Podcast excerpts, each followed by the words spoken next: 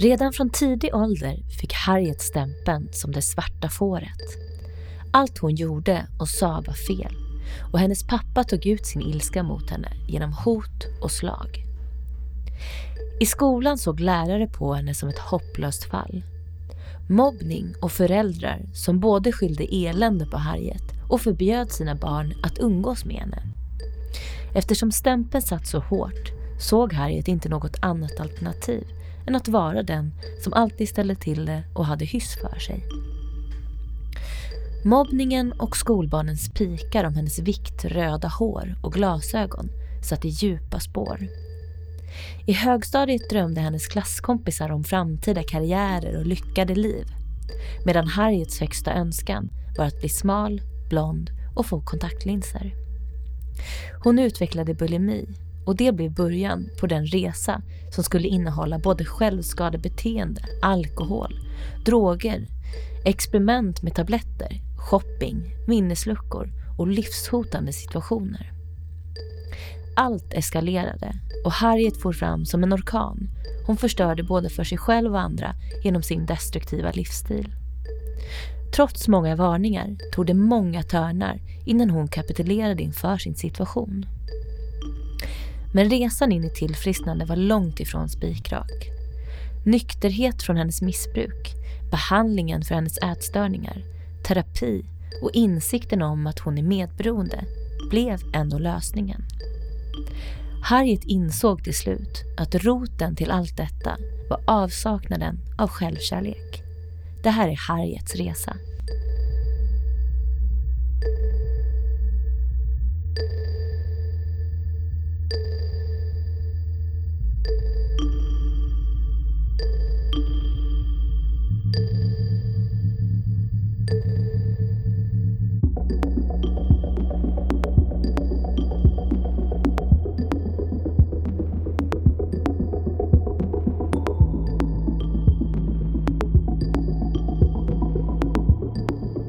Välkommen till Medberoendepodden Harriet. Tack.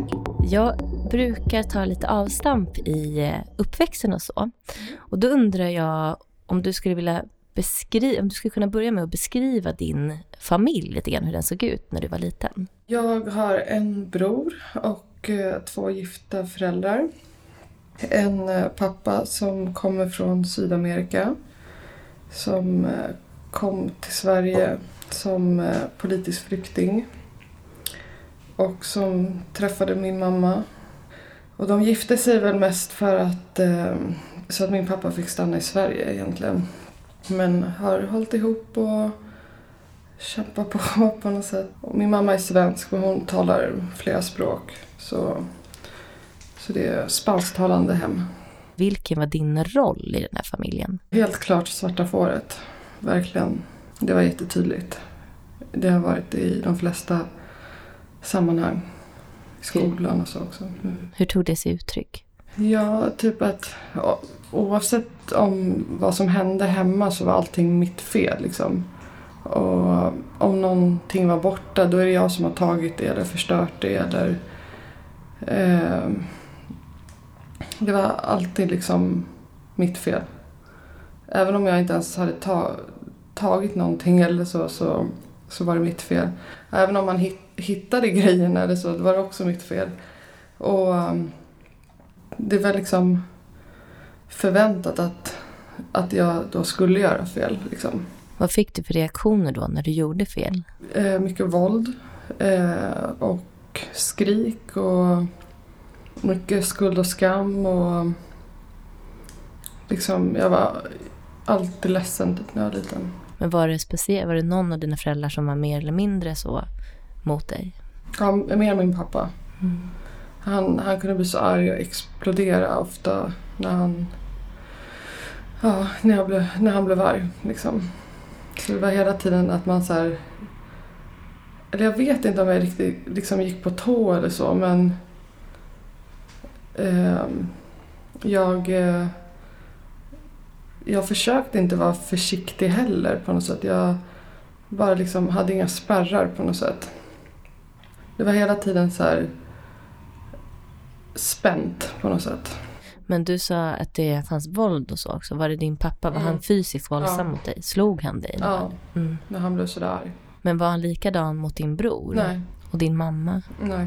Men eh, kan du liksom minnas, du sa lite grann där att du, att du kände att du hela tiden gjorde fel och så, men kan du minnas hur du liksom mådde i den här familjen? Hur du, hur du kände dig och sådär? Jag har ett så här minne från när jag var liten. Det var typ jul eller någonting.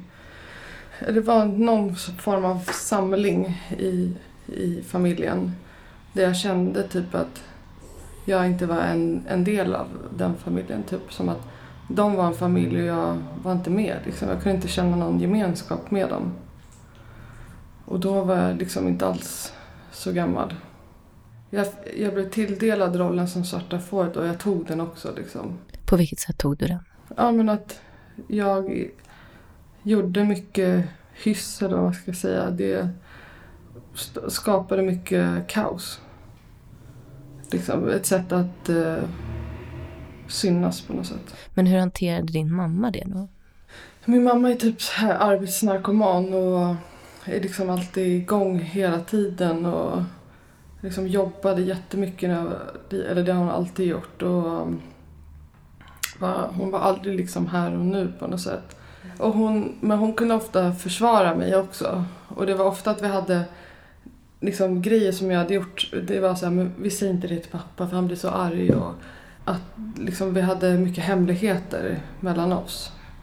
Och, men när han slog mig och så, då kunde hon, då, stopp, då liksom stoppade hon. Men någonting, jag har ändå alltid fått vara mig själv på något sätt för min mamma. Och det är väl det som har gjort att jag har klarat mig. Men du nämnde det lite grann innan också, hur det var i skolan. Du sa att du var svarta fåret där också. Mm. Men hur, hur var du då? Eh, det där var ju lite grann kanske andra syn på dig, men hur var du i skolan? Jag var den här clownen som eh, också var svarta fåret men som pratade och störde mycket. Jag kunde inte koncentrera mig. Jag hade väldigt otur när jag började skolan med en, eh, en lärare som, som straffar mig jättemycket. Och det blev väldigt olyckligt för att jag kommer ihåg att jag såg fram emot skolan och jag tänkte så här, där kanske jag får vara mig själv på något sätt. Men det var typ bara någon av de första lektionerna i ettan så bara hade jag gjort min första läxa och hon bara det är fel på, på det här, det är fel. Och då bara blev jag mer det här felet. Och sen var det andra, alla i klassen satt så här i så här fyrbänkar. Men jag fick sitta längst fram framför svarta tavlan mot tavlan med ryggen emot klassen. För att jag, de ansåg att jag inte liksom klarade av det och störde. Hur kände du, alltså när du fick det där, var det liksom, nu berättade du om ett tillfälle att hon sa att det var fel, om hon straffade dig, Mm. var det på det sättet, att hon fortsatte kritisera dig, eller var det på något annat sätt? Jag, jag fick aldrig någon bekräftelse. Som, och det vet jag att jag började söka tidigt då. Och jag liksom kunde säga till min mamma att, att det inte kändes bra i skolan med den här läraren och så.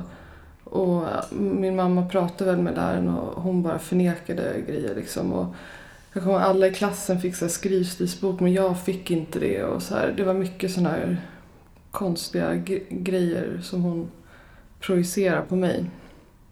Men sen det, jag fick också så här mycket skit från andra klasskamraters föräldrar. Som också kunde så här säga till mig och eh, som också sa i tredje klass så delades klassen för att jag vet inte om det var att det skulle vara så eller om det var en stökig klass. Alltså det var väldigt mycket elever. Men då var det en, en eller två mammor som sa till min mamma att, att det var mitt fel. Att klassen delades liksom.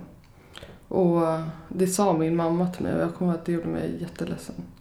Och sen erkände den här eh, läraren också att hon inte gillade mig och att hon hade, gillade inte barn, sådana barn som mig med invandrarbakgrund. Så det var så här jättekonstigt. Mm. Men hur var det bland eh, vänner och sådär i skolan? Jag har liksom alltid haft vänner för att jag har varit liksom rolig och busig och liksom nog spännande att vara med och, och så. Så det har liksom jag blev ju jättetidigt mobbad också. Inte i min klass, men i andra klasser. Så jag var alltid jätterädd i skolan. Hur tog den mobbingen sig uttryck? Jag var eh, rätt kraftig när jag var liten och hade liksom runda glasögon och rött hår. Och, så jag var väl ett perfekt mobboffer. De sa olika saker till mig och det var inget, inget eh, våld i mobbningen men jag kommer ihåg att jag liksom gömde mig jättemycket för vissa, det var lite äldre elever. Jag gömde mig ofta och hade alltid den här klumpen i magen när jag skulle gå till skolan och le, liksom kollade runt omkring var folk var. Jag vågade inte gå till matsalen och det var massa sådana här... Och, sam, och samma känsla hade jag liksom när jag kom hem. Så då kunde det vara om det hade hänt något speciellt i skolan, att jag hade blivit retad och blivit ledsen och så, så kunde det bli samma sak när jag kom hem. Så jag var liksom inte trygg någonstans. Men fanns det någonstans du hade liksom någon fristad eller någonstans där du kände att du kunde slappna av? Det var väl om jag var med en, en eh, nära vän ute typ i parken eller sådär. Kommer jag ihåg att det kändes bättre. För att jag, jag, jag var hela tiden så tacksam till mina vänner och jag kunde ibland inte förstå varför de ville vara min vän. Och sen hade jag hund också och det hjälpte mig jättemycket. Det var som att hunden accepterade mig för den jag var. Sen fanns det perioder hemma också när det var bra och då var det jättebra. Men sen fanns det perioder när det inte var så bra. Jag hade också en känsla med min bror. Han var ju typ den så populära killen i skolan. Han är fyra år äldre. Och jag kände att han skämdes för mig också. Så jag kunde inte liksom eh, trösta mig hos honom heller. Och jag kommer ihåg att han, eftersom att jag blev väldigt mobbad för min vikt och så, då var det liksom mycket fokus på vikten istället för att jag fick vara mig själv. Nu pratar du om lärare och vissa elever och i ditt hem och sådär. Mm. Men utomstående, eh, dels dina vänner då som var nära men kanske någon av deras föräldrar, var det någon som reagerade på Alltså jag tänker så här, både din utsatthet och du måste ju, bara genom hur du agerade så, så väcker det ju uppmärksamhet. Mm. Var det någon som klev in och frågade hur det var och sådär? När jag var sådär yngre i, i låg och mellanstadiet. Det fanns ju vissa föräldrar som tyckte om mig och det kände jag. Eh, och sen fanns det ju också många eh, som inte ens fick vara med mig. Eh, och det tyckte jag var jättejobbigt. Att jag, de, jag, jag kommer ihåg ibland det var så att skolan sa jag får inte prata med dig för min mamma och sådana grejer. Det var så här skitkonstigt. Mm. Eh, och sen hade jag också liksom jag var ju väldigt utåtagerande liksom och speciellt verbalt och så.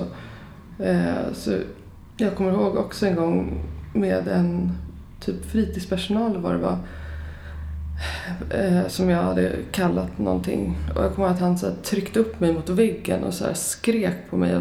Han skrek så mycket så att det kom så här spott när han...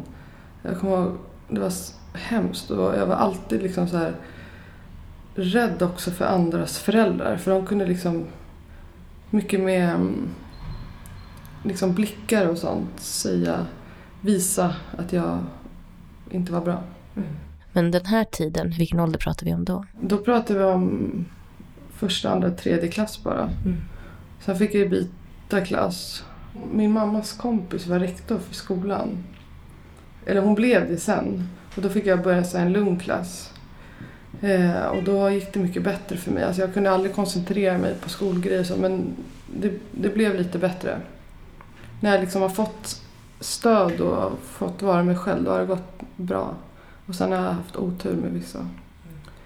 Men sen blev det värre också i högstadiet. Alltså jag gick knappt i, i högstadiet. Jag, eh, jag, och sen fick jag en till sån där lärare som, inte, som hade svårt att hantera mig. Och eh, då fick jag gå liksom så här obs-klassen. Eller jag blev så lurad typ. Att, för jag ville inte gå i den klassen egentligen med alla andra stökiga barn. Och då typ sa hon att, att jag gick egentligen min klass men jag var där. Och sen hade de så klassresor och sånt. Och så fick inte jag vara med och då, då kände jag mig liksom förrådd på något sätt. Mm. Ditt läge, du mådde ju inte bra. Vände du dig utåt till någon? Uttryckte du någonstans vad som hände hemma och hur du mådde och sådär? Jag gjorde väl det där de första klasserna till, till min mamma och så. Och hon hjälpte mig. Men sen... När, och då, alltså min mamma ställde ju upp och så men jag tror inte hon visste riktigt vad hon skulle göra. Alltså skulle det där vara idag då skulle det liksom ha varit nästan ett brott. Hur, hur, hur jag blev hanterad. Mm. Eh, men sen när... Jag kommer det var alltid så möten i skolan med mig och så. Men, och jag har läst också så här, journaler från när jag var liten och, och så. Men det var väl vissa som... Vad var det för journaler? Det var från BUP och så. Jag, jag, jag kommer ihåg att jag... Jag, gick, jag kunde ofta gå till skolsyster, det var så ont i magen och jag gömde mig där också från vissa. Eh, men sen hade jag jätteturen dag att det var den här sjuksköterskan. Jag kände också att hon inte tyckte om mig. Men sen en dag när jag gick dit så var det en, en skolläkare där som eh, verkligen såg att jag hade liksom... Ja, de misstänkte mig någon ADHD-grej. Och då började jag få hjälp eh, med det. Och jag, jag kommer också, när jag läste de här barnjournalerna, eller från BUP, då står det så här att jag är deprimerad och skolan säger si och så. Och sen så finns det en, en anteckning. Eh, för att BUP de liksom var verkligen måna om att hjälpa mig. De hjälpte mig jättemycket. Men det var något möte. Alltså jag, jag fattade inte riktigt där i nian. Då skulle alla börja gymnasiet och så. Och jag hade inte ens några betyg. För att jag knappt var där. Eller om jag var i skolan då kunde jag liksom bara typ sitta någonstans och sova eller gömma mig eller liksom tjafsa med folk eller bara vara utåtagerande.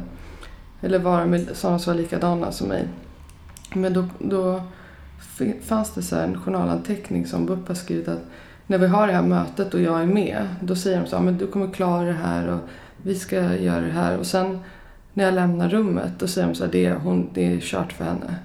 Och det tyckte jag var modigt att eh, de från BUP skrev i journalen. Liksom, att, att de också tyckte det var märkligt. Men var, jag kände inte att det var någon som liksom gjorde någonting mot mobbningen så. Men, jag, men sen ett tag så blev det så himla mycket mobbing så att jag berättade det hemma. För jag skämdes ju för det. Och då typ beordrade min pappa min brorsa att ta tag i problemet. Eh, och då hade han slutat i den skolan. Men då kom min brorsa och hans kompis och typ skällde ut dem som var elaka mot mig. Och då blev det liksom på något sätt att alla de där som var elaka mot mig, de blev typ mina vänner bara för, på grund av min brorsa. Och det har jag förstått att det har påverkat mig att eh, man måste känna rätt personer och liksom ha den här liksom rätta folket liksom. Men när kom du i kontakt med BUP? Mm, det var i åttonde klass tror jag. Berättade du då, jag tänker liksom till exempel att din pappa var så våldsam och så. Berättade du det för dem? Inte direkt att han var våldsam och så, men vi hade ju även samtal hela familjen och så där. Men då var det också så här, då hade jag en psykolog som var jättebra först. Men hon såg ju hur min pappa var. Och då sa min pappa att vi inte kunde gå hos henne längre. Alltså hon började liksom gå, gå hon förstod ju problemet liksom. Och då hatade min pappa henne liksom. Och så fick jag byta. Jag, det var inte alls för länge, länge sedan så pratade jag och min pappa om det där på något sätt. Vi kom in på det. Han bara, kommer du ihåg den där konstiga psykologen som liksom började prata om mig? Typ. Så jag bara, ja. Men eh, det var synd att jag inte fick gå där längre. Men jag fick eh, sen en annan psykolog. Men de här samtalen vi hade i familjen, det var alltid så här. Det är ingen idé och alla bara skyllde på varandra. Men du utvecklade ju också senare ätstörningar. Mm. När och hur eh, började det? Alltså jag har försökt minnas tillbaka så långt som möjligt men jag... Jag åt ju, började äta liksom tröstäta när jag var väldigt liten. Då kan, alltså jag kan inte ens... Det måste ha varit liksom när jag bara var fyra, fem år. Liksom. Eh, och sen kommer jag ihåg att jag började kräkas och då tror jag att jag gick i sjätte klass. Och då har jag liksom, jag har aldrig läst om ätstörningar eller liksom fått någon påverkan av någonting yttre eller någon vän eller någonting. Det bara blev, blev så att jag började göra det. Och sen gjorde jag det hela tiden. Mycket. Mm. Så hur kunde det här ta sig uttryck? Jag tänker till exempel en dag, du var i skolan eller sådär. Mm. Hur, hur var det hemma du åt och sen så eh, gömde du det? Eller? Jag har aldrig haft så bra rutiner med mat och så. så jag, det var svårt med frukost och sånt när jag var liten. Så jag hetsåt väl för att jag var hungrig. Men jag kommer ihåg att jag kräktes i skolan och så. Men jag kommer ihåg att när jag mådde väldigt dåligt. Då kunde jag liksom sitta i mitt, i, i mitt rum och äta och sen bara kräkas typ 10-20 gånger. Och bara som en sysselsättning. Men hur kände du då när du kräktes? Det känns bra. Mm. Att jag liksom fick ur mig maten som jag liksom hetsat i mig. För alltså, jag kommer ihåg, det fanns här en plats i skolan. Alltså jag, jag, det, var ganska, det var ett tag sedan, eller det var inte så länge sedan jag var på skolgården där jag gick av en slump. Och jag bara kände samma känsla liksom. Men jag kommer ihåg en viss plats på skolgården där jag bara bestämde mig eh, att liksom alla kan vara så här elaka mot mig och kalla mig grejer så här. Men när jag blir stor då ska jag bli så här, då ska jag färga håret blont och bli smal och, och så kommer jag att tänkt så här, och jag ska skaffa kontaktlinser om, om det finns liksom tillgängligt för folk. För det hade jag typ bara kanske sett på TV eller så. Och det blev liksom mitt mål i livet. Inte typ så här, ja men när jag blir stor vill jag jobba med det. Alla, folk omkring mig de hade sådana mål. Men jag hade bara liksom, jag måste bli smal och accepterad eller liksom... Inte att det skulle vara någon sorts revansch men det kanske det var också. Men jag ska liksom... Jag ska, jag ska bli smal så att ingen kan säga någonting. Började du gå ner i vikt då också i samband med det här? Nej, inte, inte direkt. Jag gick, gick snarare upp i vikt. Mm. Men sen när jag... Jag fick ju jättemycket hjälp av BUP och så. Men jag fick gå något så här individuellt program, kommer jag ihåg. Där de förklarade för lärarna och så vilka problem jag hade. Så att jag kunde börja gymnasiet. Och i samband med det började jag äta ADHD-medicin. Eh, då var jag 14 eller 15. Eh, och då började jag gå ner i vikt av medicinen. Men visste du om, om din ätstörning då? Nej. Nej. Jag tänker om du går in på toaletten och kräks hela tiden så måste ju kanske ja, höras. Någon som sa något. De, de nämnde det någon gång ibland. Och jag började jättetidigt också missbruka eh, laxeringsmedel. Och det, alltså de, man pratade liksom inte om grejer så mycket hemma. Men de visste ju att det skedde. Mm. Men blev det progressivt värre det här? Alltså jag tyckte inte att det var något problem. Mina vänner började ifrågasätta. För jag kunde liksom kräkas framför dem eller bara på... Alltså jag bara hade det där reflexen i mig. Jag skulle säkert kunna kräkas nu om jag ville. Um, så att jag, och de bara, det där är inget bra. Och, typ så här. och så kommer jag ihåg att jag läste någonstans om just bulimi. Jag bara, men gud, är det det jag har? Finns det ett namn, namn på det här beteendet? Och, men jag tyckte inte liksom, det var ju mer ett sätt för mig att överleva.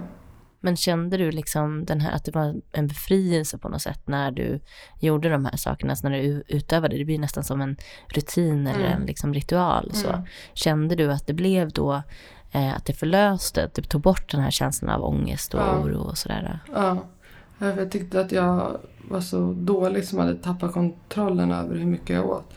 Sen har det varit liksom mycket hemma också att min pappa och så att vi har liksom ätit tillsammans. Inte att vi har hetsätit tillsammans men att det har varit någonting trevligt och, och det är det ju många familjer. Man äter och har det liksom bra. Mm. Men jag kommer ihåg att jag, jag åt ofta på natten när jag liksom mådde dåligt och kunde göra massa smörgåsar och bara liksom...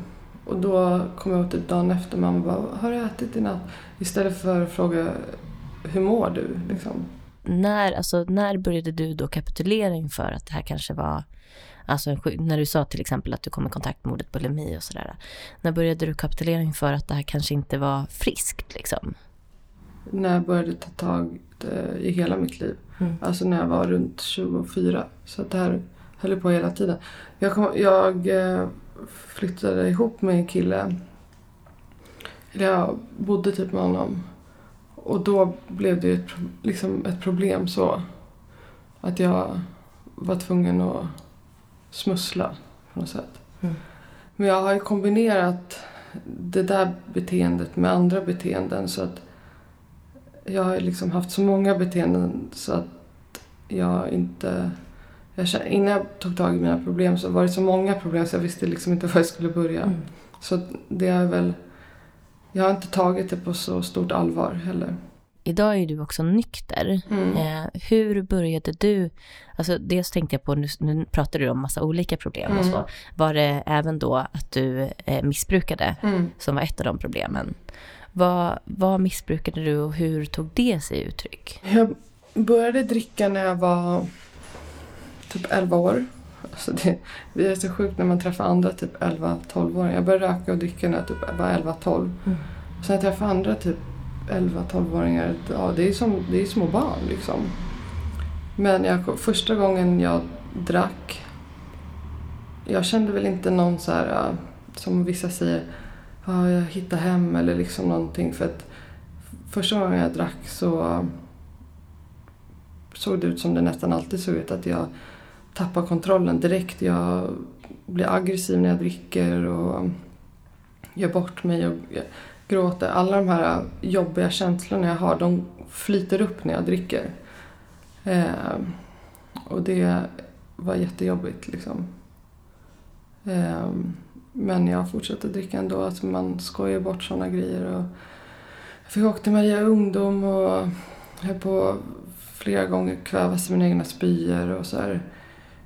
Det var någon gång som jag var i någon park eller någonting. Då hade jag liksom skurit mig själv och polisen kom och det var, hände alltid stora kaosgrejer när jag drack. Alltså det här är ju verkligen många, eh, som du säger, många olika mm. bitar som alla utifrån mitt perspektiv låter som ett mm. rop på hjälp. Mm. Men din familj, var det aldrig att de, började de inte reagera på ditt eh, drickande och, och de här bitarna då? Alltså innan, jag vet inte om det var innan eller efter jag kom typ till BUP. Jag tror att det i och för sig var innan. Då började, började vi, då fick jag gå till någon så psykolog och där var det också så här, det gav inte mig så mycket eftersom att ibland, eller oftast var min familj med och då var det bara ett forum där vi skulle prata om hur fel allting jag gjorde var. Eh, och sen fick jag gå hos en annan psykolog. Så, jag kommer ihåg, där sa jag inte ens någonting. Liksom, för jag kommer ihåg att min pappa hade, hade en annan psykolog där också. Han har också gått i terapi där. Och han var typ, vi hade typ samma tid fast i rummen bredvid. Och jag kände mig inte trygg. Jag, jag vågade inte säga någonting. Det här är ju liksom, eh, det låter ju snarare som en spiral som bara spinner vidare. Mm. Hur utvecklade sig ditt missbruk och jag tänker alla de här eh, destruktiva beteendena? Blev det progressivt värre eller fortsatte det ungefär på samma sätt? Alltså jag kommer ihåg att jag, när jag började, alltså jag kände ju of, of, de vännerna som jag hade i skolan de, det, det, var inte särskilt bra. Alltså, de var inte särskilt snälla mot mig heller. Vissa var ju det. Men vi var ju som ett, ett gäng kickersungar liksom. Och det var alltid någon som skulle bli utfryst liksom. Och jag kände väl att, alltså jag har ju haft någon känsla i mig att jag vill bli någonting i alla fall. Jag har nog alltid velat jobba med människor och sånt. Jag förstod att om jag fortsätter på det här sättet då det kommer inte bli något bra liksom. Och jag var helt så här, vi måste flytta och börja om någonstans och så. Eh, och det gjorde vi. Vi flyttade eh, och jag började på gymnasiet. Alltså det var så här, jag kommer när jag började gymnasiet, jag visste inte ens vilken linje jag skulle gå. Jag var tvungen att fråga första dagen. Jag var så förvirrad ofta. Och då fick jag ju träffa, det var en skola i stan, personer som inte var som mig, som ville bli någonting och så. Och då här, försökte vi härma dem. Och jag kommer att om det gick bra för mig i skolan då fick jag mycket bekräftelse och beröm. Så jag ville väl ha det men jag kunde inte prestera så mycket heller. Alltså min mamma blev jätteglad om jag fick godkänt liksom, så jag nöjde mig väl där. Och då blev jag också så besatt av att gå ner i vikt. Här. Jag typ tränade hela tiden. Men alltså jag verkligen kämpade men jag hade mycket ångest och så. Och um, på helgerna drack jag hela tiden. Och så började jag dricka på vardagar också. Så det var knappt att jag klarade det i gymnasiet. Men det var... Mina föräldrar har aldrig sagt... Alltså det var ju ofta så att jag fick skjuts hem av polisen. Och det, var så här, jag har alltid så här gömt det för min pappa för att han blir så arg. Eh, men det var liksom på något sätt... Alltså inte under kontroll eh, när jag bodde hemma. Eh, men det var lite lugnare liksom för att jag alltid kunde komma hem. Liksom. Det var ingen som... Min mamma sa, jag, när jag slutade dricka så sa hon, eller frågade jag varför sa ni liksom ingenting om alkoholen och så. Eh, och då sa hon bara, men varje gång vi har sagt någonting då har det blivit värre typ så här. Som en så här eh, rebellisk grej. Minns du det som det också? Nej, inte riktigt. Alltså jag förstod att jag hade något problem men jag trodde hela tiden att det var otur. Men jag utsatte mig jättemycket för fara. Jag kommer ihåg också att jag bara liksom var 13-14 år och började gå ut på Stureplan och grejer. Jag hade så här falsklägg och så här. Alltså jag ville bara komma in i en ny, ny värld. Vad upplevde du där då? Spänning. Mycket spänning jag ville väl bli, bli någon där. Den här drömmen då som du hade, det här som du sa att du ville bleka håret mm. och bli smal och sådär. Ja. Var det någonting som du mer och mer började göra verklighet ja, av? verkligen. Mm. Jag har liksom alltid varit besatt av mitt utseende. Men eh, jag eh, hade också en räddning också där, det var ju kaos där vid gymnasiet hela tiden. Men jag hade en räddning också att jag, eh, jag började arbeta eh, inom psykiatrin. Alltså jag har alltid velat göra det. Och då kan jag säga så här, ett år då jobbade jag typ hela tiden. Och då kanske jag drack mindre men jag var helt besatt av att jobba. Och då kanske det blev mer liksom ätstörningsgrejer och så. Och, men där började jag hålla på med mediciner och sånt också mer. Jag kommer ihåg att jag kände, jag kände typ att Alltså jag såg ju mina patienter så jag har aldrig kunnat liksom känna att jag är en av dem eller så. Men jag kände, jag blev liksom intresserad av det här destruktiva eh, som de redan hade börjat göra med sig själva. Eh, och massa medicin. Jag var så här jättenyfiken på mediciner. Så jag såg till att få det utskrivet och så här blanda med alkohol och så här. Det var, det var kaosen. Eh, men det var ganska tidigt också att folk om, omkring mig tog avstånd från mig när jag drack. För att alltså man kunde få en snyting eller liksom hamna i bråk och sånt där som var jobbigt. Så konsekvenser fick jag liksom tidigt. Men har du någon sån här situation, för nu pratar du jättemycket om också att du hamnar i farliga situationer. Mm. Så har du någon sån situation, något minne av när det verkligen var riktigt illa? Ma massa gånger. Mm. Jag kunde vakna upp på konstiga ställen och tappade alltid mina grejer liksom. Eh, vilket... Jag har alltid tappat grejer och sånt och det gillade inte mina föräldrar. jag har säkert tappat 500 telefoner och så här. Min mammas busskort och du vet, det var alltid så här misslyckat. Så det var oftast sådana konsekvenser men också att jag liksom kunde gå hem med någon, må dåligt över det, typ hålla på med någons partner. Alltså det kunde så här, tappa alla spärrar, ringa. För, jag, liksom, jag var jätterädd att typ dricka i sammanhang med kollegor och sånt för att jag liksom... Alltså jag, jag kunde inte lita på mig själv. Vad som helst kunde hända.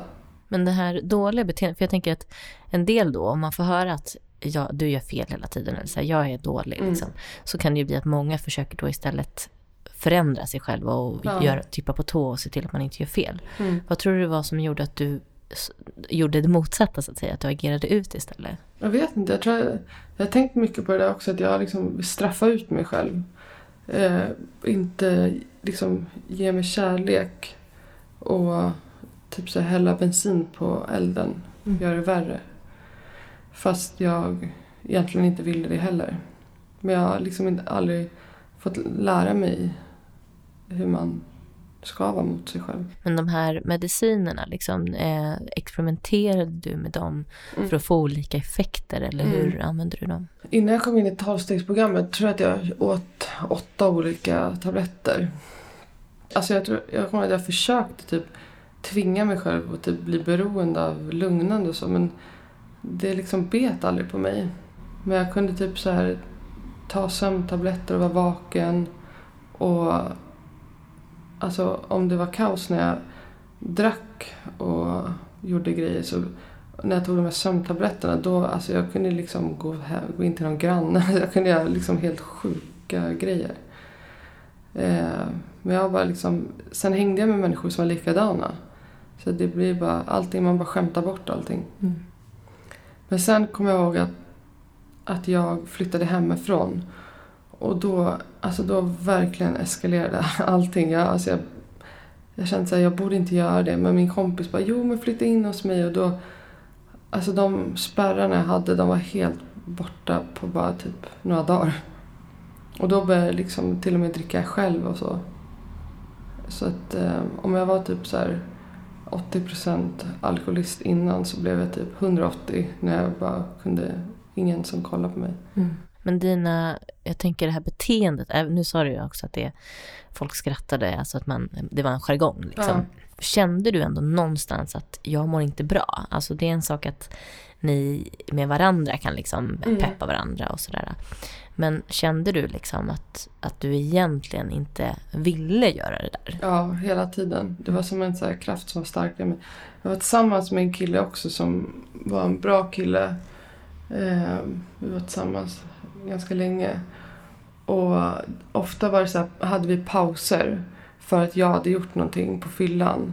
Och då var det så här, nu ska inte vi prata på en månad och så här. Eh, och, och istället för att liksom kanske ta tag i mitt problem där så drack jag bara hela den månaden. Och jag kunde så här, alltså han... Eh, typ om jag skulle åka till hans föräldrar, föräldrars landställe och så. Han bara, du får inte dricka då och blev så här jättemedberoende. Och, och då kanske jag drack i smyg på toan eller någonting istället. Alltså det var, jag kunde aldrig så här, hmm, det kanske är ett litet problem. Jag kan, det, de tankarna kanske liksom passerade men de bara sköt jag bort liksom och tänkte, ja men gud vad, vad folk håller på och överdriver och så. Och sen var det liksom som olika steg att vissa vänner började falla bort. Alltså de kunde träffa mig om jag inte drack och så. De litade inte på det heller. Det var, alltså många blev ju medberoende också men vissa bara liksom avbröt relationerna med mig. Mm. Och det gjorde mig jätteledsen. Kommer jag ihåg. Men försökte du sluta med de här beteendena? Alltså jag försökte kontrollera mitt drickande. Men jag vill liksom inte sluta helt för att jag vill inte bli utanför. Och det var väl därför jag började umgås i, i uh, umgängen där folk var likadana som mig. Så att då var det också så här, om någon försökte typ så här, prata om så här, shit vi dricker eller knarkar för mycket så här.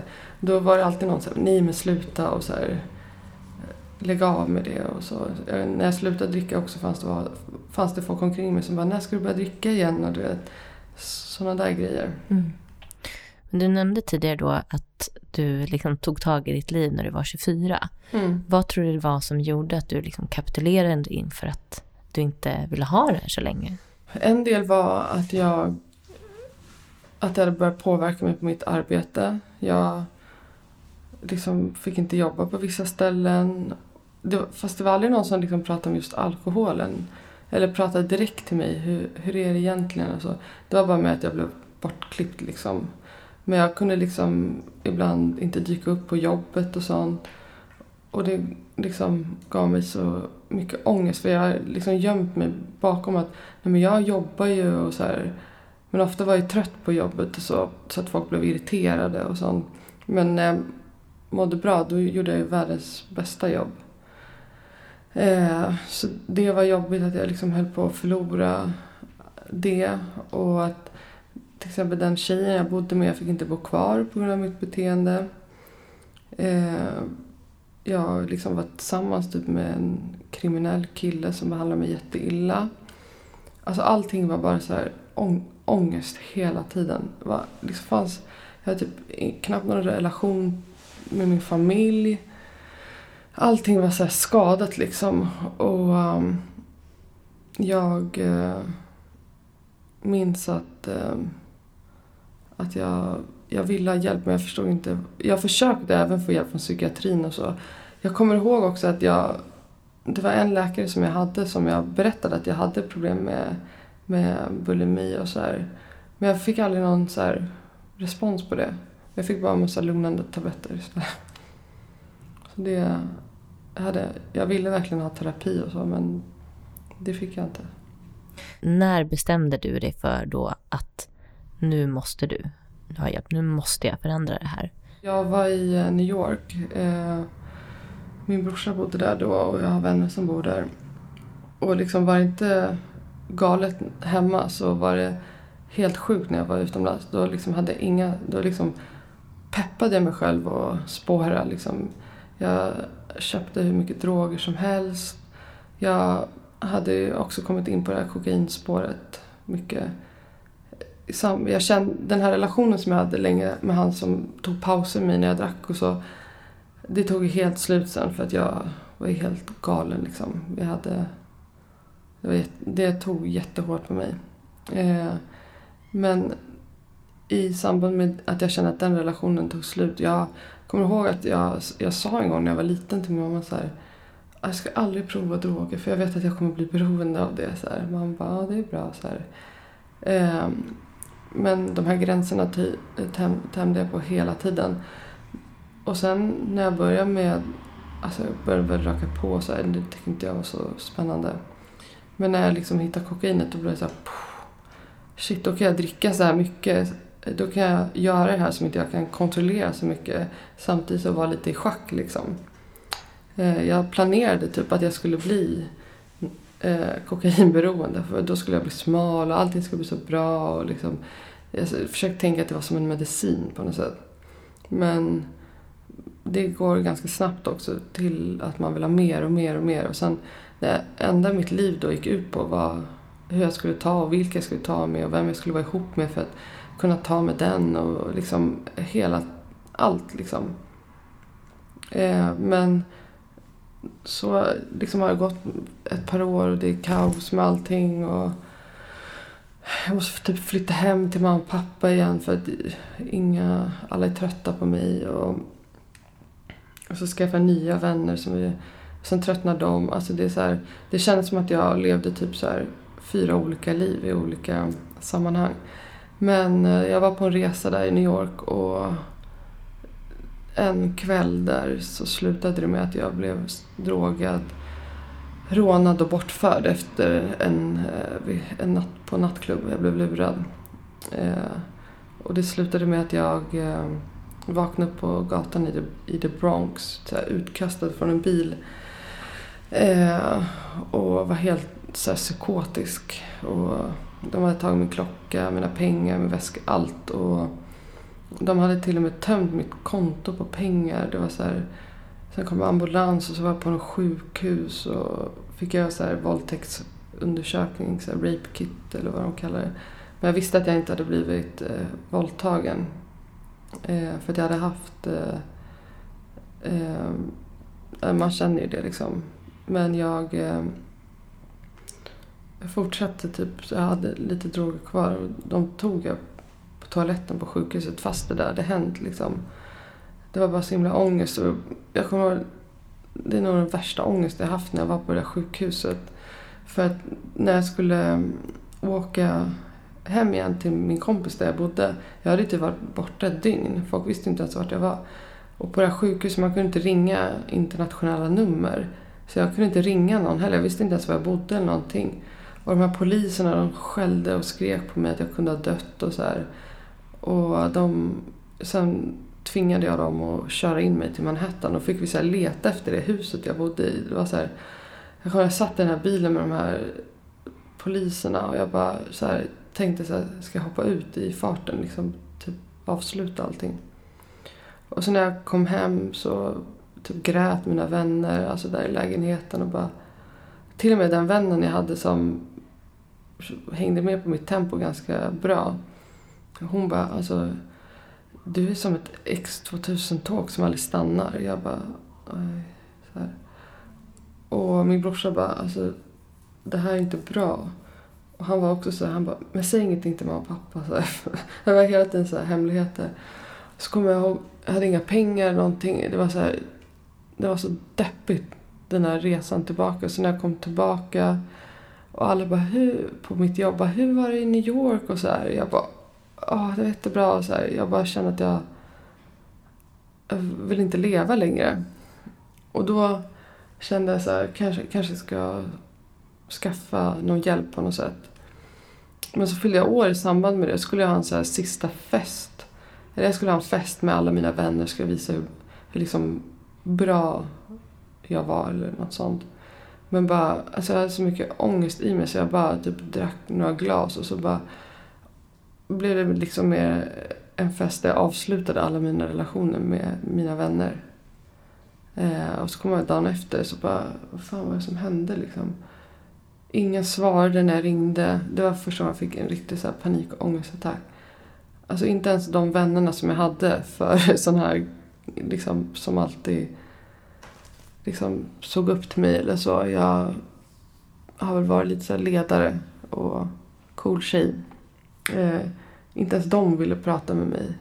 Och då kände jag bara, jag kanske är lite fel på det sättet jag lever. Och då tog jag, jag kommer ihåg att jag satt och googlade så här. Jag tänkte att jag måste byta vänner. bara, det är mina vänner som är tråkiga. Och då tänkte jag kanske, jag kanske måste skaffa vänner som inte dricker. Så kan vi göra någonting så här.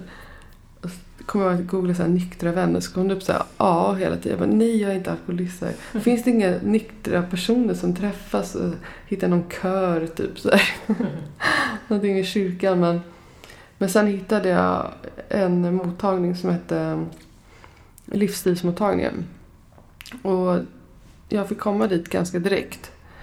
Eh, vilket var jättebra. För att jag hade ju typ inga vänner. Så att jag, det där var typ allt jag hade. Den där mottagningen. Det var mitt i sommaren också. Jag var typ ensam hela den sommaren kändes det som. Då började jag gå där och så fick jag börja käka antabus och prata där. Och så, och så kommer jag ihåg att alltså jag kände mig så jävla stolt att jag inte drack. Men jag åt ju hur mycket mediciner som helst. Och, och, och jag kommer ihåg att jag liksom verkligen försökte hålla mig borta från speciellt vissa killar som jag ofta festade med och tog droger och så. Men jag tänkte så här, ja, men bara inte dricker så, så, så blir det bra. Eh, men sen i samband med den här, den här sommaren då så tog jag återfall på kokain. Jättemycket, alltså jättehårt. Så att jag nästan typ blev psykotisk och såg massa grejer. Och jag kommer vara jätterädd för att jag var med några konstiga snubbar. Och, och då kände jag bara usch liksom. Och precis innan då hade jag pratat med en person som också hade festat mycket med mig. Och han skrev alltså på sin Facebook så här, tre månader, fyra månader så här, och verkar så himla glad och lycklig. Så här. Jag tänkte, vad fan, vad är varför är han så jävla glad? Vad är, det för, vad är det han pratar om, eh, skriver om och så? Och då skrev jag till honom, så här, vad, vad, vad, vad händer? Så här, och då sa han, ja, men jag har hittat till en gemenskap som heter SEA. Och jag har liksom inte tagit något på jättelänge och mår jättebra. Han bara, du borde verkligen komma. Jag bara, nej men alltså jag har inga problem med droger. Så han bara, nej men kom i alla fall. Jag bara, ja vi får se. Jag, jag läste de där mejlen efterhand, det är ganska komiskt. Men då, dagen in, jag visste att det här mötet skulle vara en söndag klockan två. Och jag hade tagit återfall där på fredagen. Som då hade slutat på morgonen på söndagen. Man satt ju ofta liksom ett dygn eller sådär och knarkade och tog kokain. Ehm, och då bara kände, jag hade så här, jag hade blivit jätterädd för de där snubbarna jag var med. Så jag hade typ satt på mig tre, tre par byxor, tre tröjor och så här, för att de typ inte skulle våldta mig. Och så jag kände bara när jag vaknade så här, är de kvar? Lever jag? Liksom, fan, i, nej nu händer det här igen. Och så kollade jag på mobilen så var klockan typ ett. Eh, och så stod det så här, C-möte klockan två. Och då bara fick jag en sån jävla kraft att jag bara tog mig dit. Och det var jättejobbigt för att det här mötet låg i mina föräldrars hus. Så jag var så här skitnojig kommer jag ihåg. Så kom jag dit. Eh, så var jag lite sen så här, Och så var, satt det flera personer som jag kände igen från så här, utelivet. Och, och jag bara liksom verkligen kollapsade helt och grät jättemycket. Och fick typ en sponsor direkt vilket var jätteavgörande. Och bara gjorde precis som de sa, började gå på möte varje dag. Och vad hände då med dig? Eh, jag träffade ganska tidigt en, en eh, person där och vi blev liksom tajta. Och vi var så här, vi ska inte ha återfall. Vi tänkte typ, de som gjorde det var typ så här förlorare eller någonting. Så här. Det blev som en så här, liksom, nu jävlar ska jag bara göra det här. Och min sponsor var jättehård, jättebra sponsor. Hon var så här, om du får sug då får du gå ut och springa tills det blöder i käften på dig. Typ. Så jag bara okej. Okay. Jag kommer ihåg att jag gick typ varje natt så här, typ eh, en mil. Helt ensam. Och, men kände ganska direkt att så här, jag ska inte dricka men då kan jag lägga mer tid på att gå ner i vikt. Typ, så här. Men jag gick på möten och gjorde stegen och gjorde så gott jag kunde i dem. Eh, och blev liksom nykter. Och när jag började gå på scen, det var inte så många tjejer där. Eh, men eh, jag kan också se idag att jag liksom egentligen kanske... Jag förstår verkligen folk säger det här med behåll byxorna på ett år och så här. Jag har aldrig fattat liksom egentligen vad den grejen betydde. Det gjorde mig ganska provocerad. Men så jag anser idag är att man liksom inte ska byta beroende och hålla på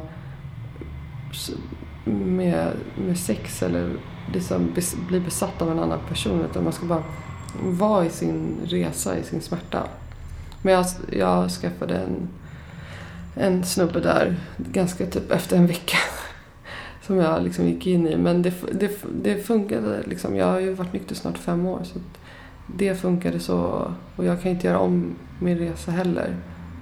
Eh, men jag blev nog ganska tidigt lite högmodig där. Jag kände... Jag, jag har liksom haft svårt i sociala sammanhang. Eh, I gemenskaper. Så jag kom, straffade väl ut mig i gemenskapen också. Ganska rejält gjorde jag ett tag. Eh, så mycket så att jag liksom nästan blev galen. Eh, jag träffade också ganska tidigt min nuvarande man där. Eh, och vi, han har hjälpt mig mycket också. Jag fick terapi vilket också var jättestort för mig. Men eh, jag började liksom ha problem där på mötena med personer. Och, det, och i samband med att jag precis kom in i programmet, jag var så här, jag ska fixa alla bitar i mitt liv. Jag ska liksom inte, jag ska bli perfekt hela tiden. Det här, jag ska bli perfekt. Mm. Så började jag gå en, en ätstörningsbehandling några månader. Där jag fick vara varje dag och så det var, det, det, den var inte så bra för mig. Men jag vet inte så här i efterhand om jag var redo eller så. Men jag tyckte att den var så jävla dålig behandling för att jag gick upp i vikt när jag gick där. Jag kände mig lurad. Det fanns, fanns inte så mycket resurser heller att prata där.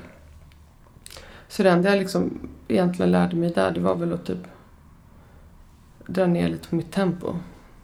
Sen har ju det här utvecklats liksom och du har ju även nu senare kommit fram till att du är medberoende. Mm.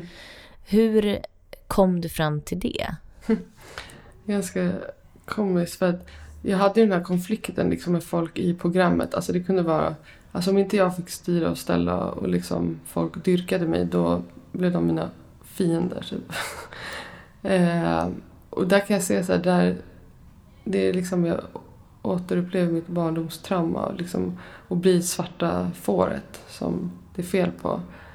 Eftersom att jag inte blev frisk i den här ätstörningsgrejen så vände den sig liksom att jag började gå ner jättemycket i vikt. Jag fick massa bekräftelse, jag sökte massa bekräftelse. Jag var helt så här, och jag var så här, också besatt av att jag ska bli typ världens bästa sponsor. Jag ska sponsra alla. Jag hade säkert 20 stycken. Alltså det var så här, alltså det var sån jävla stress liksom. Och det var en person som jag vägledde där som eh, tog eh, mycket återfall och så. Och hon hade ett yrke där, eh, där hon hade hand om människors liv. Och där jag kände att liksom, om inte jag liksom, lägger ner allting på henne då kommer typ folk dö, kände jag. Alltså jag tog på mig sån jävla ansvar för eh, den här personen. Och egentligen alla omkring. Fast det egentligen inte var... Alltså det var en del var av kärlek men en del var av kontrollbehov. Liksom. När den poletten trillade ner, vad gjorde du då? Det blev så jobbigt så att jag typ så här gömde... Jag vågade inte liksom prata med folk för att jag bara... Jag kunde, inte, jag kunde inte sätta gränser eller stå upp för mig själv. Så att jag gömde mig istället igen. Men jag... Eh, eftersom att jag blev sjukare och sjukare och började liksom med anorexia och liksom... Och när jag blev sådär anorektisk då fick jag för mig att alla hatade mig för att jag var så tjock och så här. Hela, det blev liksom motsatt effekt liksom. Och jag kommer ihåg att jag skrattade typ inte på ett år. Jag mådde så himla dåligt. Men jag intalade mig själv att jag mådde så himla bra. Och när man går på möten och bara åh det är så himla bra, det är så himla bra. Och jag satt och sa att det var så himla bra. Alltså jag trodde på det själv fast jag var helt så avstängd känslomässigt. Mm. Jag hade inte alls de eh, verktygen som jag, hade, som jag har idag. Men eh, min man hade börjat gå på Qanon-möten för, för min ätstörning. Han kunde liksom kontrollera mig. Har du ätit? Och det var så här, och eftersom att jag sökte så mycket bekräftelse från speciellt andra män. Alltså det kunde, jag gjorde massa konstiga grejer så blev han väldigt svartsjuk, vilket jag kan förstå. Men han mådde inte alls bra. Och vi skulle gifta oss och liksom göra massa grejer. Men han började sätta gränser. Eh, han kom ju på mig med massa skit också. Men eh, han började gå där och må bättre och sådär. Och jag hade väl en, en syn på att liksom medberoende möten och så här, de, de sitter bara där och liksom ledsna för sina partners. Eller, eller så fick jag för mig att jag, hela, jag försökte ofta så intala att folk är avundsjuka på något sätt. Ofta att de är avundsjuka på mig. Eller att, eh, att de... Och då tänkte jag att de, de på Konon, Alan och så. De vill egentligen vara missbrukare. Så här, men de liksom lever missbrukarens liv. Jag fick för mig så här, jättemycket grejer. Mm. Men jag förstod inte liksom, vad medberoende betydde på det sättet. Men jag började gå där. Jag hade också i samband, min man hade börjat sätta ultimatum och så. Vilket var jättebra. Men då, alltså jag använde väl liksom tolvstegsmötena för att få bekräftelse liksom. Jag kommer inte ens ihåg någonting från mötena ibland. Och jag, jag kan se det också idag, så här tjejer som bara... Liksom, det blir så fel ibland. Men det resulterade i att jag var tvungen att sluta där helt. Liksom, och bara liksom, gå in i mig själv. Jag började också gå på Stockholms center för ätstörningar och bara, liksom bara fokusera på att bli bra och terapi och så. Men eh, jag började gå på Konon och jag ville verkligen ha en sponsor som har haft problem med mat och så. För att jag kände ofta i alla de här olika gemenskaperna att ja, det är ingen som förstår. Alltså ingen har det så jobbigt som jag har. Liksom. Och ingen, liksom, här sitter folk och bara är alkoholister och narkomaner. Men jag har ätstörningar och det och det och det och det också. Men då ville jag verkligen ha en sponsor som, som hade liknande problem. Och då väntade jag ett tag för att hon hade inte tid och sådär. Men sen fick hon tid och hon hjälpte mig jättemycket på Koanon. Vad var det som du kände att du fick där som du inte fick i ditt tillfrisknande i CA, för ditt beroende? Eh, någon som var ärlig mot mig. Någon som bara liksom... Jag kommer att jag tyckte om att ta så här selfie. Jag var så här besatt av att ta selfies. Och när jag ser andra som gör det, man bara... Man känner här liksom... Vad... Älskar mig liksom. Likar mig. och hon sa direkt så här... Ja, så länge vi jobbar i stegen, det, det blir inga bilder. Jag, bara, alltså jag mådde så dåligt av att hon sa det. Och att jag inte skulle få göra det. Så det var jättetufft liksom. Men var det, gjorde det skillnad för dig att du fick det liksom, ultimatumet eller den gränsen? Mm, ja, jag hade också en annan person som har betytt jättemycket för mig. En eh, terapeut som heter Karin Kilegran som jobbar på cyklamottagningen. Jag och min man stötte på henne på ett eh, Konon-konvent.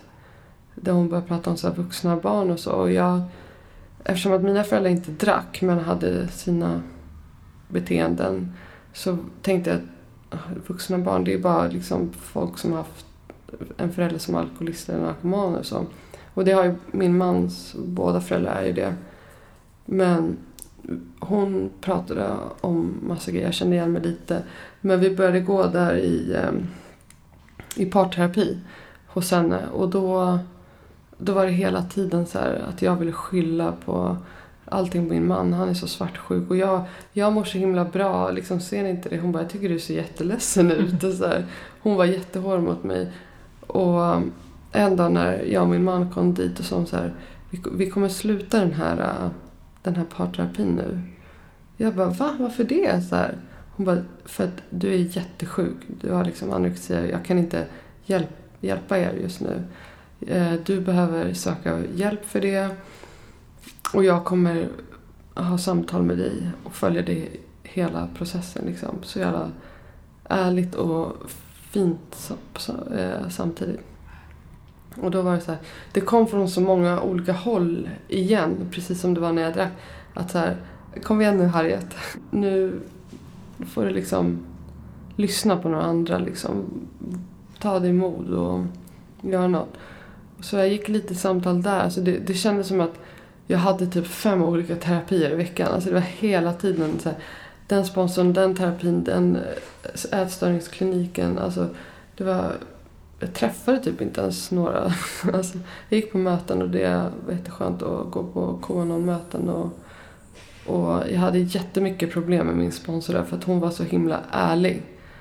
Men det hjälpte mig jättemycket. Alltså jag, vi gjorde ju ett fjärde steg jättegrundligt. Alltså jag hade jag, jag höll på att dö av harm liksom innan. Och vad, vad, vad innebär fjärde steget för de som inte mm. vet? Det är att man liksom skriver upp personer och myndigheter och liksom regler och sånt som man och folk man haft sex med för att kunna... Man inventerar och skriver upp och ser se problemet på rätt sätt. Att, eh, och se, för att få ut sin egna del i det för att kunna släppa och gå vidare och förlåta. Och det var, hon fick verkligen... Det tog nästan ett år att bara göra de här grejerna för jag har så svårt att... Jag har så mycket försvar. Och så himla svårt att se min egen del. Eh, så att det var liksom så här, Som att prata med någon som är typ funktionsnedsatt och bara... Mm. Det här, så här är det liksom. Men dessutom i allt det här så jobbar jag på världens dysfunktionellaste arbetsplats också. Och där jag också är svarta fåret. Så att jag liksom, men he, försöker också säga hela tiden, men det är inte så farligt, det är inte så farligt. Så där har jag liksom gjort med saker hela tiden. Att, men det är inte så farligt liksom. Vad tror du det handlar om egentligen? Att, vad hade du behövt göra nu när du på något sätt har utvecklats i det här? Kan du se att på tal om att då din del, vad är det du kanske hade behövt göra i de situationerna? Jag förmådde ju inte att se på det på ett annat sätt där och då. Och jag alltså, det, det är nog svårare att vara ärlig mot sig själv än mot andra på något sätt. Men jag liksom behövde verkligen bara tappa ansiktet. Eh, och jag är så glad att jag har haft sådana personer som har varit ärliga emot mig. Som inte är medberoende till mig och som jag inte kan manipulera. De personerna har verkligen betytt mycket för mig. Och jag är, så här, jag, jag är väldigt känslig för hur folk säger saker. Men man, man kan egentligen säga vad som helst till en person. Men det beror på, beror på hur man säger det, tycker jag. Eh, och de här personerna, de liksom var bra på det till mm. mig. Du nämnde lite grann det också, det här med att inte vara ärlig mot sig själv och så.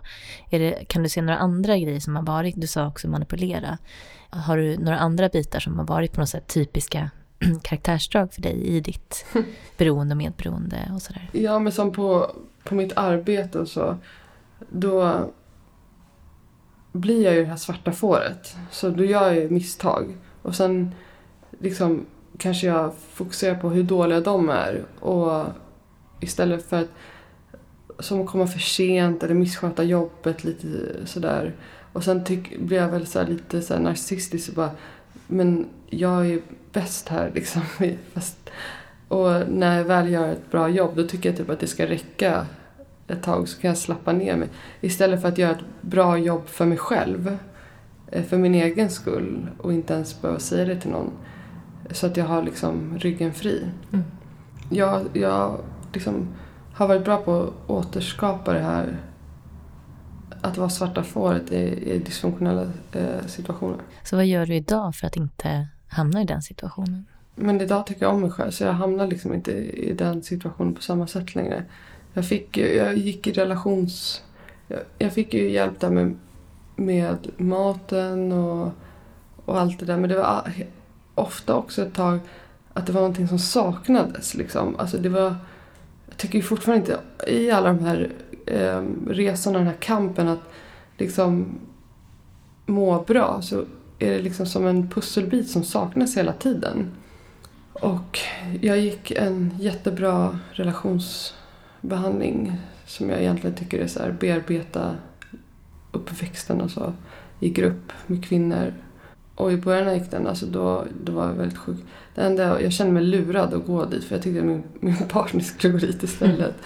Mm. Eh, och jag, jag kände också i den här gruppen där jag gick att jag ville straffa ut mig själv där också och blev så sur på en av terapeuterna och så här skapade lite så här dram. Och jag liksom kunde få för mig grejer förut att folk var emot mig och så. Fast de kanske inte ens var det. Och så skapade jag det här så att jag blir svarta fåret. Men det var så bra då. Då fick jag liksom inkalla ett samtal. Så här, Ser du hur du gör nu? Hur du straffar ut dig själv precis som du gjorde när du var liten. Så att, att jag har fått lära mig mina mönster och sånt har verkligen hjälpt mig. Och sen efter den behandlingen så, känd, så kändes det... Alltså jag var inte liksom mogen att på något sätt flyga med mina egna vingar. För att jag är fortfarande så här, tror att jag ska få bekräftelse från andra i det jag gör. Och sen fick jag insikter med hjälp av min terapeut och min man och sånt eh, om hur min familj, speciellt min pappa, hur han verkligen är. Och att jag alltid har sökt hans bekräftelse. Alltså jag har alltid knackat på den där dörren som aldrig öppnas för han förmår inte att ge den kärleken som jag har behövt. Det verkligen slog mig av att jag ska sluta knacka på den där dörren nu. Och jag blev så här, verkligen redo. Och min terapeut Karin hon bara äntligen liksom. Och när jag förstod att det är ju bara jag som kan ge mig själv bekräftelse. Och jag började tänka vad, vad är det jag behöver göra liksom. Då var det som att jag, liksom bara som när man saltar maten lite grann så bara gav jag mig själv lite kärlek och då bara pang sa det med hela mitt liv förändrades. Kan du se nu att det på något sätt egentligen har varit liksom grunden till allt? Att det är ja. det du har saknat, liksom kärnan mm. Mm. i det? Mm. Det här med, med självkänsla och tycka om sig själv, det är ju någonting som väldigt många kämpar med. Mm. Kan du se, alltså, har du haft några speciella liksom, strategier eller någonting som du har gjort för att öva upp den självkänslan eller det, det, att tycka om dig själv? Ja, först och främst det är att liksom ersätta de här negativa tankarna. Som typ att titta sig själv i spegeln och bara usch vad fet jag är. Liksom inte stå där framför spegeln på det sättet där jag vet hur det kommer bli. Liksom tänka vad fin jag är istället. Alltså man får så här fake it till make it, så tvinga sig själv verkligen. Sen eh, ta bort saker som inte är bra för en. Alltså det blev som, jag visste att mitt jobb inte var så bra. Och jag liksom men när jag bara började tycka mig om mig själv, liksom 2 procent, då var jag så här, jag måste härifrån. Alltså jag fick, jag fick sån panik liksom. Och bara var tvungen att sluta direkt. Liksom, för att det här är inte alls bra för mig. Och bara av att jag gjorde det, liksom, då kanske jag gick upp till 15 procent Och så har jag gjort så här små bra saker för mig själv. Vilket har liksom lett till att jag känner mig inte alls ätstörd eller någonting. Jag det, har bara, liksom, det är så mycket som bara försvunnit av att jag börjat tycka om mig själv och inte lägger hela mitt liv i andras händer. Och jag var också typ som den här selfie-grejen. Att jag inte ska lägga upp bilder på mig själv. Alltså när man verkligen tänk, alltså jag tänker mycket på hur jag kan bekräfta mig själv. Och att, att söka bekräftelse från någon annan är fa farligt för mig. Att jag liksom bara liksom vilka blickar jag ger eller söker och liksom bara hur liksom som medberoende tycker jag att man manipulerar mycket för att få folk att göra på sitt sätt liksom. Nu är jag snäll mot den så att den kan vara snäll mot mig. Alltså man tänker så många led liksom bort. I och med att jag i den här behandlingen, jag tror jättemycket på anknytning och alla de där grejerna. Men i och med den behandlingen så kunde jag se liksom mina mönster. Att nu, nu gör jag så här för att jag har vuxit upp så här. Och då kunde jag styra mig själv mer på något sätt. Och, och när man då är ärlig mot sig själv så här, nu liksom söker jag, nu vet jag vad jag håller på med. Nu, nu planerar jag att söka bekräftelse på det där sättet. Då måste jag stoppa mig själv. Och um, det har varit jättesvårt också att fokusera på mig själv. Alltså det, det låter så här, som en egogrej men det kanske är det. Men jag vill hela tiden fokusera på alla andra. Så här, vad den gjorde. Eller, mitt, mitt favoritområde har varit så här, vad min man gör och inte gör. Så här, du mediterar inte, eller du gör inte de här grejerna. Men jag gör inte de grejerna heller. Så att jag hela tiden så här projicerat på honom. Och där liksom verkligen fått kämpa mycket. Så här. Alltså, ibland kan man få lite snedsteg och så här, jag tycker du ska göra det här och här. Så här. Och då bara, shit nu, nu lämnar jag mitt egna rum och går in i hans rum eller någon annans rum. Alltså jag har bara behövt stå ut i, i min ångest. För den har jag flytt hela mitt liv. Och den försvinner ju inte. Alltså den, om inte jag står ut i den och är kvar i den så kommer den inte försvinna. Den kommer bara bli värre. Och, och jag kommer slösa mer och mer tid på att fly den än att liksom bara, bara vara kvar i den. Jag liksom, när jag har varit ledsen vissa dagar. Ja, idag är jag lite ledsen. Så här, det är helt okej. Okay. Jag är liksom människa. Alla mår dåligt. Och jag har också flytt in jättemycket i att köpa grejer. Jag har varit så här köpberoende. Liksom lagt hur mycket pengar som helst. Och det har också varit så här haha vad roligt, hon är shopaholic. Men det är inte kul. Det har liksom tagit över hela mitt liv. Och det har också liksom... Jag kan inte åka in till stan och liksom gå i massa affärer för att jag...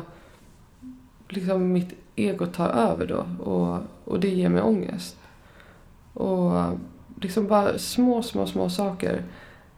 Och liksom läs mycket böcker. Jag älskar Tommy Hellsten och och lyssna på folk som, som jag tycker säger bra saker. Men även lyssna på mig själv. Det, det är också så en grej. Ja, men nu läser jag det här, ska jag göra precis som den personen säger. Eh, men, men jag själv då? Och börja tro liksom. Det, det är lite svårt med, så med, med tolvsteg att i vissa gemenskaper att, så här, att man identifierar sig med den här dåliga människan hela tiden ja, men jag är en självisk alkoholist och narkoman och bara mitt ego och så här. Jag vill inte identifiera mig på det sättet. Eh, liksom att jag är någon dålig människa när jag inte är det. Och liksom när de här, så här negativa tankarna kommit, då har jag liksom bara tagit bort dem. För att jag har hela tiden sjunkit in i dem. Så här, Gud, jag är så dålig, alla hatar mig. Så är, det hjälper inte. Nu tänker jag när eh, det finns ju, du har ju varit med om väldigt, väldigt många olika bitar. Och, mm. Men att det ändå känns på något sätt som att du hittar kärnan i det här. Att det hängt, egentligen så har det handlat om, om en, en sak egentligen. Mm. Men om det är någon som känner igen sig i någonting du har berättat i din historia. Vad har du för tips och råd och sådär? Vad ska man göra? Alltså jag vet ju att det är svårt med, eh, med att få terapi och sånt. Eh. Men självhjälpsgrupper är jättebra. Men med liksom ätstörningar och så, det är, ja, för mig har det varit viktigt att separera de olika sakerna. För att liksom göra det så bra som möjligt.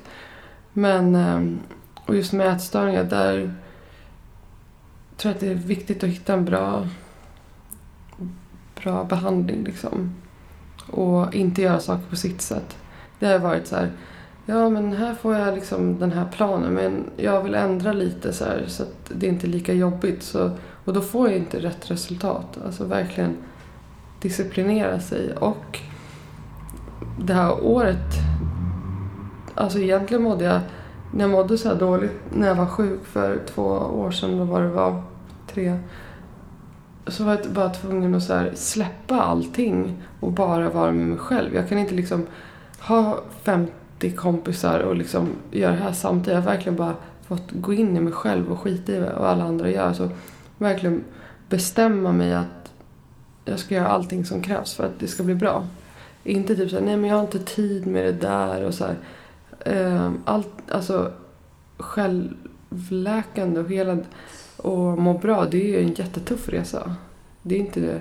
Och den resan gör man själv med hjälp av andra. Mm.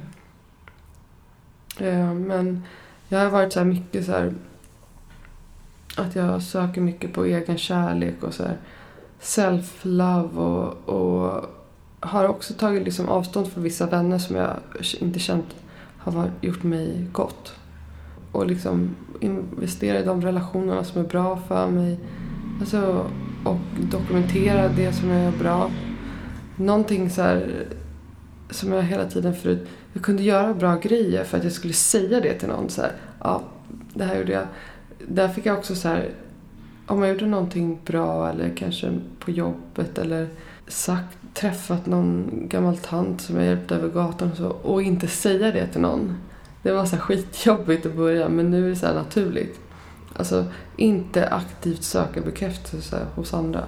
Det, det, det är jättetufft men det är jätteviktigt. Jag tror vi låter det bli sista ordet. Mm. Tusen, tusen tack Harriet för att du var med och berättade så fint. Tack snälla. Tack. På vår hemsida kan du läsa mer om var Harriet fick hjälp. Där kan du även läsa om medberoende och beroendeproblematik.